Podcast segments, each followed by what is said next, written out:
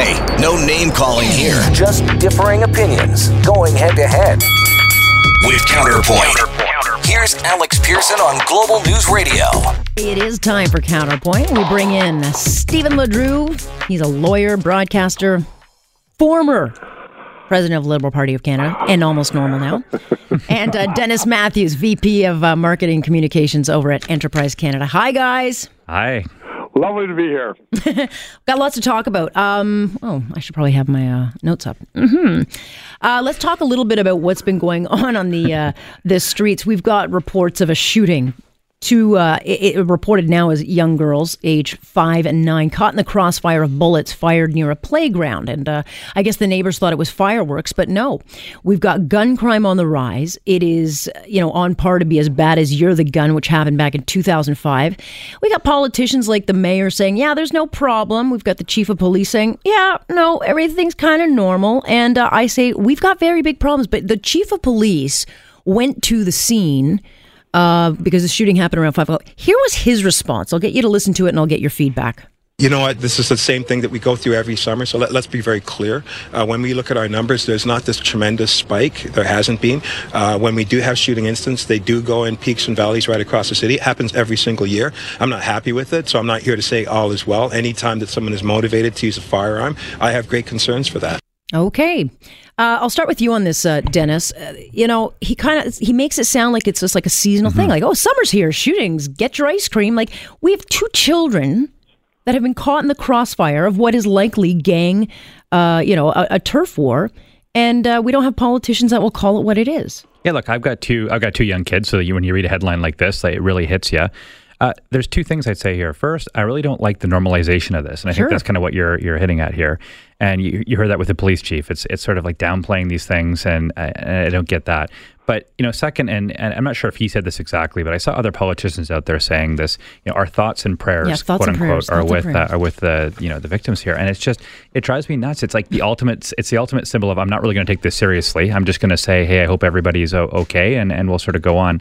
Uh, you, you always love it. There's always politicians say we need to get to the root cause. Let's get to the root cause here, but it's pretty obvious what it is. It this is gang issues, and let's like really, really crack down for once. Yeah, Stephen, uh, every time I hear the term thoughts or prayers, um, you know, my skin crawls. It's so disingenuous. It's such a political talking point. Yeah. It's actual BS. And I would like some honesty. And I think everyone wants some honesty. Well, it is a whole load of crap. But you know what? When you when you have these incidents, I mean, the police can't be everywhere all the time. And I also want these communities to take some responsibility. They know who the gang members are. I know it's not easy to rat on them, but you know, when you hear the moms and somebody will get arrested, well, he was a great boy. Yeah. And he was a lovely boy. You know what? You got to take some community responsibility. You got to take some some uh, own up and say this has got to stop. Now, the other thing, though, with that, and there's a study in Britain last week because there's a huge crime wave in Britain, Yeah. and they're saying one of the incidents, one of the reasons for it, is this in- reintegration into society. And they're saying, like, a lot of these hardened criminals, these gang members, they say, well, you know what? Doesn't matter if we get caught doing the drugs or doing the shootings, whatever it is, because we're going to be out mm-hmm. on the mm-hmm. street again in nine months. Yeah. Well, You yeah. know, yeah, yeah, do it. You got to start doing the time. So that's a federal issue. We got to bring in some criminal code amendments to say you do, like, you shoot a five-year-old with a gun. I don't give a darn what the circumstances are. You're going to do some serious time. Yeah, look, a lot of these crimes from 2005 were shootings that I attended as a reporter. I mean, it was like every other day, and a lot of those crimes have been through the courts, and a lot of those guys are now getting out. I think Stephen makes a very good point in that. But we've taken intelligence power away from the police, and, uh, you know, no one's willing to say it. Yeah, and, and we've also rolled back Of these. you know, we I guess the liberals have in, in Ottawa have rolled back a lot of these mandatory minimums, where you know if you used a gun, there there was some serious consequence here, and I'd love to see. Uh, and I think Stephen's right on this, where if you if you use a gun in the conduct of a, of a crime, you're going to go away for a long time. And you know what? If you shoot a kid, I don't care if it's by accident. Dennis. Yeah. You know, 25 years, just lock them up. I'm ha- if, if it costs me more taxes, I'm happy to pay it. If you shoot a kid, even by accident, you're done. It's an election year, Stephen. There's no re- the mayor should and would not lose if he took a tough stand on this. He would mm-hmm. not lose The activists might have a problem with him. right on that, but I mean, he, he there's really not a lot he can do in the sense that you can't have cops around every school all the time. No, but you can And have them in vulnerable areas where crime is taking. You can put them into the areas where the gang and turf wars are. You certainly can. Well, don't you think that's up for the chief of police? Well, I, think mean, the, the he mayor he doesn't even see it as a problem. It's summer. The police should be saying we are going to deal with these gangs. Yeah, no, you've got a fight right now between the unions and the police, um, and and clearly by the chief's uh, comments, he he says, well, it's just the time of the year. Oh, okay, okay. well, yeah, the okay. tone the tone was off So for it's sure. up to people. It's up to people like you and I, Alex and Dennis, to sit there and say, you know what? We don't like this talk. We don't like the fact that, well, you know, it's got its hills and its valleys and it's up and down. You know, not no shooting of a child near a school is acceptable. Well, thoughts and prayers, what it has to everyone. Thoughts and prayers. You know. Oh, baloney. Let's let's talk about uh, Doug Ford, uh, Premier Designate Doug Ford. A meeting with Chrystia Freeland today to talk NAFTA and tariffs. This is going to be a massive challenge for him, Dennis. Uh, you know, he, he, it wasn't really an election issue, No. but it certainly seems to have heated up since the election, given all the rhetoric between Trump and Prime Minister Trudeau. Um, is his approach? What should his approach be? Yeah, y- you're right. wasn't wasn't an election issue, but you know what was an election issue were a lot of attacks on on what Doug Ford would be like, and you know that he was sort of portrayed as going to he was going to be uh, chaotic. He was going to fight with everybody. He was going to do all these things that sort of weren't normal for being a premier. And I looked at him today, and I was just, you know, I was so impressed. I mean, this is a guy who's who's standing there or sitting there now with a, a, a liberal foreign affairs minister from Ottawa, who's probably not a natural political ally for him presenting a united force, uh, you know, against the U.S. president, who's sort of very hostile to Canada on, on NAFTA. And, and he was he was he was strong. He was measured, and it's just these these caricatures get created of, of politicians during a campaign, and then you actually get to see them when they get elected. And for me, you know, you're really starting to see what uh, Premier Doug Ford is going to be like. And I, you know, I think that there's there's not you're not going to be able to do everything to to protect jobs and stuff in the face of a, a, a real NAFTA battle, but you know, you, you saw today that he's taking this seriously, and he's he's really on top of it. Yeah, I mean, talk is cheap, though, uh, uh, Stephen. You well know that. Wh- what would your advice be to Mr. Ford? He does have a business background, and he also has businesses in the United States. What would you be telling him to do? Well, I think that he, I think I agree with that in the sense, in the sense that it was good that he was responsible and he was saying, well, we're going to be, you know, be dealing with this and fighting, we're standing shoulder to shoulder, shoulder to shoulder. Uh, clearly, they weren't talking about carbon tax. On this, uh, We'll get to that. we'll get to that. I know that. Um, but uh, on this one, what I don't like, I thought Ford did very well today. What I don't like is the fact that all politicians in Canada have to sit there and say, well, we support the Prime Minister. There's no discussion about that because, first of all, I think the Prime Minister has cocked it up completely. I think he was sucking up to Ford, which is the wrong thing to do. Ford would throw his mother under the bus if it was, you know, somebody give him five bucks for it. So that whole last year. You mean Trump, Ford- yeah. You mean with- Trump. Yeah, Trump, Sorry, with yeah. Trump. I beg your pardon, Trump. Uh, no, Ford wouldn't do that. No, I think that. Mrs. Ford would probably throw him right Yeah. back. She'd beat him up. She would beat him up. I know her. She's a tough woman and a good woman. But I mean, Trump would do that. And I just think that, you know, we got to have some more discussion about how the government should respond to this because everybody's saying, oh, we support you, Trudeau. Baloney. I think he's been doing a crappy job at it. Uh, So thi- let's have some by the way, let's. discussion. Let, you're a liberal. I should. I should point out to people this is a liberal saying that. So you know, I've been very Well, I- measured. I- I- Alex, we have to always say I was a liberal where the Liberal Party was for fiscal, you know, uh, you know conservatism and socially progressive. The Liberal Party now is not the Liberal Party it was years ago. This is now the Trudeau Party, just like the Republican Party in the States is the Trump Party. The Liberal Party of Canada is the Trudeau Party. It doesn't stand for anything that it used to. But I just think that we need a better discussion, on a better discussion on radio, a better discussion with politicians as to how we deal with things. Because I'm all for putting some really tough counter countervailing uh, tariffs on stuff that uh, we know, that that we buy from the United States. Okay, cool. I'll We let you. an awful lot. Yeah, well, we do. Uh, I'll leave it on that. Stop sitting on your phone. Um, we'll come back and we'll we'll talk about the Liberals choosing a new leader and why are Ottawa politicians uh, hunkering down for a long night over the issue of carbon taxes. We'll pick up that part of the conversation next year. On point, I'm Alex Pearson. You're listening to Global News Radio. Hey, no name calling here. Just differing opinions going head to head. With Counterpoint. Here's Alex Pearson on Global News Radio. It is Counterpoint. We're joined by Stephen LeDrew and Dennis Matthews tonight. Uh, Liberals have chosen an interim leader, poor guy. Uh, MPP John Fraser of uh, Ottawa South gets the unbelievable task of cleaning up this mess, and it is a mess. He does have a lot of um, history with the party, 40 years. Um, I- don't think, and I'll start with you on this, uh, Stephen. They should not be looking to Doug Ford for official party status, and he shouldn't give it. If he does, I think he's going to piss off an awful lot of people. But how should they rebuild, and what should the Liberal plan be over the next couple of years? they should suck in their breath and wait for a long, long time. I think that, I mean, I don't know why even this is news because it doesn't matter who the interim leader is. Uh, it doesn't matter anything the Liberals do for the for the next point. But Alex, you brought up the point about party status. Let's just let your listeners know party status. It really isn't an awful lot. You get to, you get a few questions in question period. Well, the speaker's going to. Well, you get a nice dirty office on the fourth floor. Yeah. Well, But- I mean, budget the. Queen's Park. way back, you know, off Yeah. in, the, in the in the boonies anyway. Yeah. So that doesn't matter. So it's not a big deal. I think I disagree with you, Alex. I think that uh, Ford should give them party status, and he should say, "We're doing this. We're magnanimous. We don't want to, you know, you know, stop or curtail discussion. So you guys get your offices way back there. Go back and lick your wounds, and uh, it's not going to cost a lot, if anything, for party status." I don't even know what it costs, but I know it's not very much at all. He should be gracious, gracious in victory. Oh, okay. Well, oh, there you go, uh, Dennis. You know, I I just think the rule is eight. It used to be, I gather, it was used to be twenty or twenty five, and, Yeah. and they lowered it at one point down to down to to eight. Uh, so I, you know, Like, I'm why not, have it at all if you're I'm not, gonna I'm keep yeah, changing why have it at all if you're going to keep if you're going to keep changing it? Keep the, But, com- the you know, one communist that gets elected out.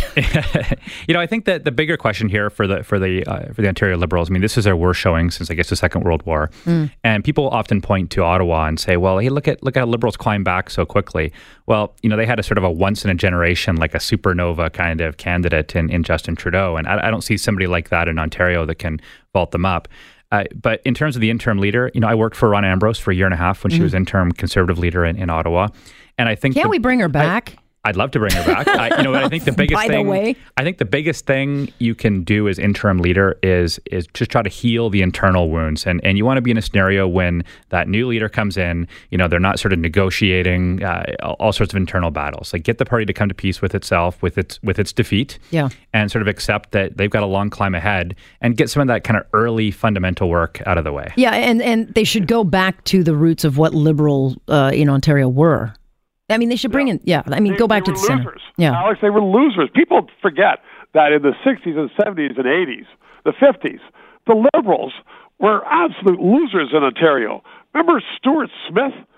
I mean, That's you know, before my time. I mean, they, could, they couldn't get, they couldn't have a party of four in a busy bar. You know, so I mean, They got a party of seven now in a minivan. Yeah. Well, yeah, exactly. I mean, people say, "Well, this An this electric party, car. you know, this this wonderful, big, powerful party." I mean, old-fashioned PCs in Ontario must laugh at that Yeah. through the days of Frost and Robarts and Davis. I mean, they were a power. The Liberals have rarely been a power in Ontario. Yeah. They're going to go back to being third-party status. No, and, and, and look, you, you, got to look here that the way liberals win is when they get in the middle and they paint, you know, conservatives are too extreme and the NDP are too extreme, and they completely abandoned that ground. It was it was probably the biggest strategic blunder you know we've seen in a in a, in a long time. Yeah. And you know, but it's going to be hard to, to climb back into that place because they're just not part of the conversation. Well, conversation. they're not, but they, you know, bring someone normal like Sandra Pupatello back, and a lot of people will uh, actually be able to resonate. normal. Wouldn't, wouldn't that be lovely, Alex? It would be, yes. Someone normal. It would Doesn't really be wake no. I'll, I'm okay with the one that's in charge done now, but I'm just saying for your party. I do love the guy who's in charge now, though. During the election campaign, took all the red off his signs, and he was the one with like black and white and yellow signs. So he's their new leader. Good I'm not with with that party. All right, let's talk about what's going on in uh, Ottawa because the uh, Conservatives have set the stage for a possible second filibuster in the House of Commons, and what they're planning to do is keep the Liberals, uh, you know, the MPs voting for up to 30 straight hours in an attempt to get them to disclose the cost of carbon tax. Dennis, they have put through 200 motions trying to ask the Liberals how much will this carbon tax cost, and the Liberals refuse to say mm-hmm. why. Why is it so hard to say what the price is? Well, they don't want to say because I'm sure the price is uh, is a lot higher for, for families and individuals and businesses than they actually would would ever care to admit. So you know, I'll, I'll give some kudos out here to the the Conservatives in, in Ottawa. You know, they've they've done a good job of of using our parliamentary democracy to actually hold the Liberals accountable to this kind of stuff. When you know, otherwise, I think they'd love to just sort of get away with this and, and get off with a with a summer vacation and, and not answer these questions. Dennis, You know- I agree with the last part of what you're saying. Is that good for the Conservatives for holding the Liberal feet to the fire? As to the first part of your answer, saying, well, because they don't want to. No, it's not that at all, Dennis. They don't know. well, yeah. they do not know how much it's going to cost everybody. They are just out there spinning in a windstorm. How can you not know this far in? You campaigned on it. You've pushed it through it. How can you not know? Yeah. That to me is I, like I think you're giving them way too much credit for uh, for being clueless when I, I think they actually they do, they know and you know they, they just don't want it out there because they don't want to be you know having people say well I don't want to pay an extra five hundred dollars a a year in in the carbon tax like But how come they're not Well, we- looking at Ontario to see how the Green Energy Act, which by the way was put together by the help of Gerald Butts, who's now running the country, but how is it that they're not looking at the pulse of Ontario and saying the green energy we shoved down everyone's throat that's Mm-hmm. bankrupting people there, clearly it didn't work. Uh, we might want to either get a, a message with some clarity on this issue and, and start But explaining. it's, it's so not about working get- or not working for for these folks. It's it's often like it's almost like a quasi religious cause for them on the on the green energy front, and you know they're not really worried about how much it costs individuals. They're not really cur- worried about how much it, how many jobs it's going to cost. You know they're they're doing this for the Earth God Gaia, and they're super happy about that. But, but in doing so, Stephen, you, you turn happy, people off. for very long, Alex, Yeah. because there's election in what in, in 15 months. Well, it could be tomorrow if they decide to, to not vote on all these Well, bills but- tonight. but if, if Ford if Ford sticks to his promise, but Yeah. I think he will, and he'll work to repeal Absolutely. the cap and trade, then Trudeau has said, "Well, I'm going to put in a carbon tax for Ontario for any province." Do you think for a second Trudeau is going to bring in a carbon tax in Ontario uh, coming up to that election? He doesn't have he doesn't have the guts, and he's not that stupid. Well, well, Ford by canceling that, essentially, it's dead, is Yeah. it not? I mean, Well, I mean, Jason Kenney, if he's getting elected, will for sure be dead. their own. Yeah. Yeah. Well, look, you got him. You've got uh, Saskatchewan that's already against it, and I, you know, I think you're we're on the verge here of having Jason Kenney and, and the United Conservatives elected in, in Alberta. You're going to have a lot of powerful voices uh, against this thing, and if you go back uh, even a couple of months, that wasn't the case. Yeah, look, I think, you know, people who have good intentions with environmentalism and causes, I think um, they get really turned off when they find out that it's actually not helping their cause. It's just a simple cash grab, as we've seen with green energy in Ontario. It did nothing, they lied about it. And it's hurt too many people. So if they keep ramming this down everyone's throat, Stephen, and actually don't give clarity, uh, they're going to end up hurting their cause more than helping it. Well, you know what, and and I think that's a good thing, Alex. The arrogance. Two years ago, the three of us wouldn't be able to even talk on radio about you know getting rid of the carbon tax because people would be throwing spitballs Yeah. through your window down there, Alex. I mean, it was, Well, they still do. arrogance- You know, but you know what's, That's my what, but what's so remarkable is, is for conservatives. There was actually a time. You're you're right. Even even a couple months ago, when people said if you're a conservative and you don't support a carbon tax, you're not going to be able to get elected. Well, talk about having that Well, blown look at out of the Patrick water Brown. here. Yeah. I mean, he, he completely cheesed off the base by announcing a carbon plan, and it was wildly unpopular. I hated it, and I was like, "Ugh." That was one of the, one of the top reasons that that that, case. that Do uh, it. Yeah, it's one of the top reasons that uh, that Doug Ford was elected premier. Yeah. Getting rid of that. Yeah. All right, guys. Thank you. Good Is he chat. Stick to that promise, Alex. What's that? Is Ford going to stick to that promise? Uh, yes, Getting rid of carbon absolutely. And if he doesn't, Yeah. I will go up to him and suck him in the chin. Period. Like he, if he if he cancels that, I'm joking, Mr. Ford. If he doesn't, if he cancels that, The OPP he deserves the the wrath. Yeah, he deserves the uh, wrath that he gets. If he cancels that promise, he deserves everything he gets because he will really, I really end this upset. nicely. Yeah. I think you're right, Alex. All right, I don't have to do any violence. Then. Thank you, sir. Keep that video. Yeah. Stephen LeDrew joining us and Dennis Matthews. thank you. Always fun. On point, I'm Alex Pearson, and this is Global News Radio. You're listening to On Point with Alex Pearson on Global News Radio.